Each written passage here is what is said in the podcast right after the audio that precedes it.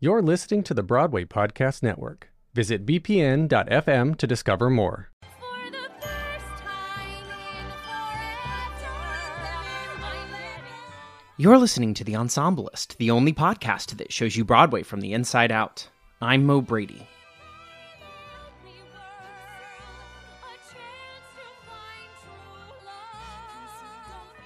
When a Broadway show closes, we often think about the cast members on stage being out of work. But really, a Broadway show is an entire ecosystem. Usually, more than 100 people are involved, from company management, stage management, front of house, and each one of those people has a story about their show closing and them being out of work. One of those people is Bronwyn Tarboton, who was a vacation swing on the show and had been working on it on Broadway since October. We spoke over the phone this weekend about her experience making her Broadway debut in the show and how she's feeling about the show closing abruptly. Here's our conversation. It is Ryan here, and I have a question for you. What do you do when you win? Like, are you a fist pumper? A woohooer, a hand clapper, a high fiver. I kind of like the high five, but if you want to hone in on those winning moves, check out Chumba Casino. At chumbacasino.com, choose from hundreds of social casino style games for your chance to redeem serious cash prizes. There are new game releases weekly, plus free daily bonuses. So don't wait. Start having the most fun ever at chumbacasino.com. No purchase necessary. VGW Group. Void were prohibited by law. See terms and conditions. 18 plus. With the Lucky Land slots, you can get lucky just about anywhere.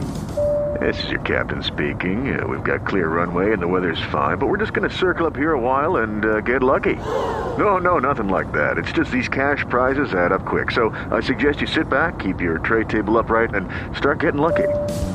Play for free at LuckyLandSlots.com. Are you feeling lucky? No purchase necessary. Void where prohibited by law. 18 plus terms and conditions apply. See website for details. Would you introduce yourself and tell us where you're calling from? Okay, hi, I'm Bronwyn Tarboton, and I'm calling from my apartment in New York, Upper West Side. What was your most recent job, I guess? My most recent job was vacation swing in Frozen on Broadway. So that was my debut. I started in October. I was there every week except for one until the shutdown. Got it. So you were a vacation swing, meaning you were sort of on these short contracts, but just because of how vacations or personal time or leaves were lining up, you, you basically were in the building from October until March. Exactly. Yeah, in the building and actually in almost every show. I kind of want to ask you about first the the moment before Frozen. You had been pounding the pavement. You did Smokey Joe's off Broadway. You you've been Maggie in every production of a chorus line around the world. what you were hoping to get out of a Broadway debut and maybe what you felt in that in the moments when you got the job. Yeah, I mean, you hit it right on. I'd been pounding the pavement. I was like so close. I could just feel that I was almost there. I knew I was doing successful shows and working with like top level people, but you can't write home to your family in Utah and say, no, no, you don't get it. I- I'm working with great people. They're like, are you on Broadway? yeah, I just wanted to get that final check mark. You know, I made it to Broadway.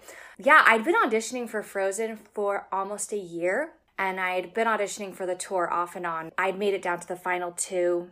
I finally got a call to come be on Broadway. So I definitely that whole year could taste like how close I was getting and I could feel it coming, but you know, you just don't know. You're like, maybe I'll just be close and it will never come. Yeah, so when it finally came, I mean, it was everything you hope it to be, you know, calling everyone and and when I started, it was also everything I hoped it to be. Like, I actually didn't expect the company to be how they were because they're veterans and they've been doing this show for at least a year and a half, maybe two years when I joined. But I remember the stage manager walking me through the dressing rooms, like on the first day introducing me.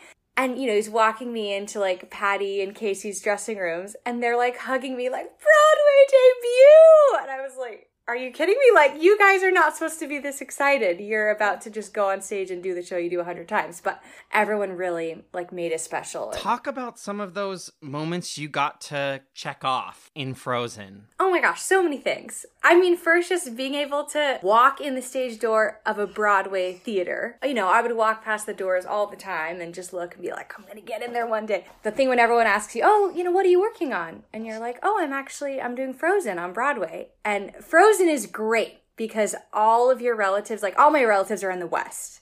They know what Frozen is. Because a lot of times, you know, you're working on a really cool project and like people have no idea what it is. Six months isn't like a terribly long time in terms of civilian jobs, but in terms of a theater job, that's a pretty long time to be somewhere, right? It's a long time, especially to be there every week, just because in our business, it's so often a two week job here, a three week job there, a two week break. It was amazing to be in one place, you know, consistently every week, knowing that was going to happen. Same people. The, I, I guess the idea about Frozen is like, I didn't think it was going to go anywhere. you know, like, I know. That's what's weird. I mean, every show is going to close, and we knew Frozen right now wasn't making as much money as Lion King and Aladdin. Yeah, it's still Frozen. You know, it's not closing this month. And we'd actually just done a huge reboot, brand new principals. They all had, you know, brand new sets of costumes, and we actually re-teched for about a month and we put in a ton, you know, brand new choreography, brand new cast members. I mean, it was a huge process. A little over a month, I think. And, you know, we knew how much money they spent on that. Of course, we thought there was no plan to close at least within the year because the new principals had a year contract and they spent all this money and yeah, there's certainly a sense of there are shows that we think of as government jobs, right? If I book Wicked, if I book Lion King, if I book Frozen, it's not going anywhere. I'm going to be the one who has the power to say, I'm ready for the next thing. And even as a vacation swing, I knew technically that I might not be there full time, that I could have breaks, but I knew they would call. You know that phone's gonna ring one day and they're gonna take you back. So you have that sense of security. Let's talk about this week.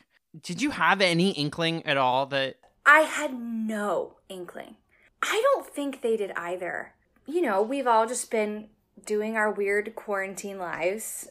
The cast actually stays in touch a ton, you know, whether that's through like a group text message or, you know, various groups get together and like I'm on a girls group text, a swing group text, so we keep in touch a lot. Okay, so you when did you find out that there was going to be a meeting? So we got an email like around 8 something that there was going to be a meeting with the producers. I still did not think anything of it because I'd heard it was maybe going to be till January that, you know, Broadway was reopening. I was like, oh shoot, they're going to tell us, like, definitely don't plan on anything till January and sort of explain the process of how it was going to be. I was actually excited and I was also like glad to be on the email because I don't know, I always assume like that I'm a vacation swing and they're like not keeping me in touch. They always keep me in touch. Like they treat me like a full time cast member. So I don't know why I'm always being weird. But well, we, one of our dressers texted us and was like, "Hey guys, let's not freak out. Um, like Hamilton had a meeting, you know, the day before just to talk about next steps. So let's not jump to anything." And you know, people were like, "Okay." And then some of the girls started getting worried. But I was still like, there's no way. Guys, like, don't be crazy. Yeah, and that was how we started the meeting. And so this meeting happens like so many meetings happen. It, it was on Zoom, yes? it had to be able to handle a huge capacity of people. It's something like 150 because it's everyone that works at Frozen, like front of house, any position at all, they were on the call. Yeah, so like about five minutes before the meeting started, then I think me and everyone else starts getting nervous. Like on our text, we we're getting like pictures of like the waiting screen and like a drink, and everyone's like, "Is this it?" But we were just kidding. Like we didn't really think so this was just now it's funny looking back but it's not funny because it's so horrible we were sit like we logged in and everyone's sitting there the, the group text is blowing up that i was on and then there's this wait screen that just says wait and the meeting was supposed to be at four o'clock and you know they were a couple minutes late which normally is totally fine but we're all sitting there freaking out. There was this hold music that just kept playing over and over and over on my computer. Is this some sort of like weird form of torture? And that's when I don't know about the other people, but I started to get nervous then because you're like, oh gosh, what if like this really is a possibility? You know, we started, we didn't really even start late. That just those couple minutes like made it feel crazy. My boyfriend was sort of watching over my shoulder and it, at first it sounded okay because they i don't remember exactly what they said but they basically said you know we want to talk to you guys about you know what's going to happen going forward. And my boyfriend even was like oh you're good and left the room. He just wanted to peek in and see if we were closing. And i was like yeah we're good. I mean there's no good way to tell people that. They just said you know they just explained like there's no good way to do this obviously they wish they didn't have to do it over this weird video format they can't gather 150 people in person to tell them. They just told us. And it was so weird. I was definitely in denial, and I'm still in denial. They told us, you know, they kept it really brief and they just explained that they didn't think realistically three shows with Disney could successfully run in the climate, um, with audiences being skeptical and everything after this ends. Uh, and then they had set up like a Zoom call that everyone could click on if they wanted to. Then I clicked on the Zoom call for after, and that was, I mean, it was horrible, but it was really nice too, because then everyone that wanted to could just be on the Zoom call. Everyone that works in the building, out of the building for Frozen, like all departments, we were all just sort of sitting there, like on Zoom. And, you know, some people were crying, some people weren't you know no one knew what to do the kids were on it that was really sad it was just weird we you know some people would say something about like the company or just their experience at frozen and yeah then one by one you know people got off when they wanted to that was it i'm still definitely in denial because day to day i'm not doing anything different i'm still doing weird quarantine life so it definitely doesn't feel like anything's changed. But then there keep being these weird little reminders of, yeah, like I'll see something from the show and be like, oh, I'm not going back. Is just, it just definitely hasn't set in.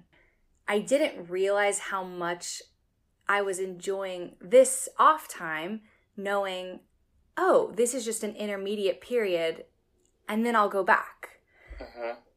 Now that that's gone, but you know, you can't audition for anything. You can't, I don't even know what shows will be there to audition for when it ends. You just don't know what to do. Like, I have a friend who is like super successful in the business, has done Broadway shows, like we've worked together.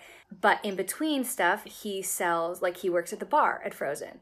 So his gig is gone too. Like all the company managers, the house staff, like everyone, it's not just, you, know, you think of the cast on stage, but it's like a huge corporation of people that they're all, you know, it's just done as well. So that's really weird to think about. And it's hard to explain. For some reason, the people outside of the business, it's hard to explain. Like you're like, you know, Frozen's closing and they're like, "Oh, like that's that's too bad." And like you don't know how to explain like this is a really big deal. Like we didn't think this would happen. And then there's the other end of the cast. Like there's the people that have been there for two and a half years, and then there's the people. Like we had a bunch of new people start, and they'd been there like performing. I think for three weeks. Like that's crazy too. Especially I think two Broadway debuts. I mean that's crazy. Like to have that ripped out. You know, you've just learned everything. You've just put your costumes on, and and then it's like, oh, I'm supposed to have this year contract and now it's not coming back. Like, that's crazy.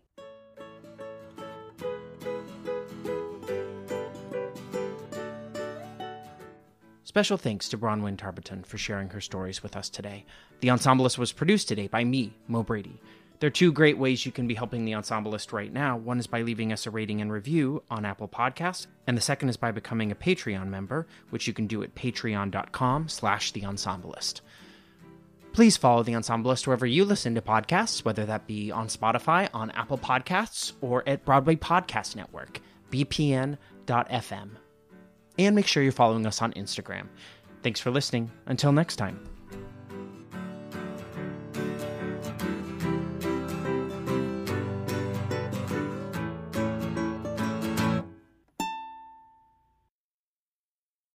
Hey, it's Leslie Odom Jr. here on the Broadway Podcast Network to tell you about the Rise Theater Directory, a program of Maestra Music. Rise is a national online resource designed to connect and empower backstage and administrative and creative theater professionals from underrepresented backgrounds.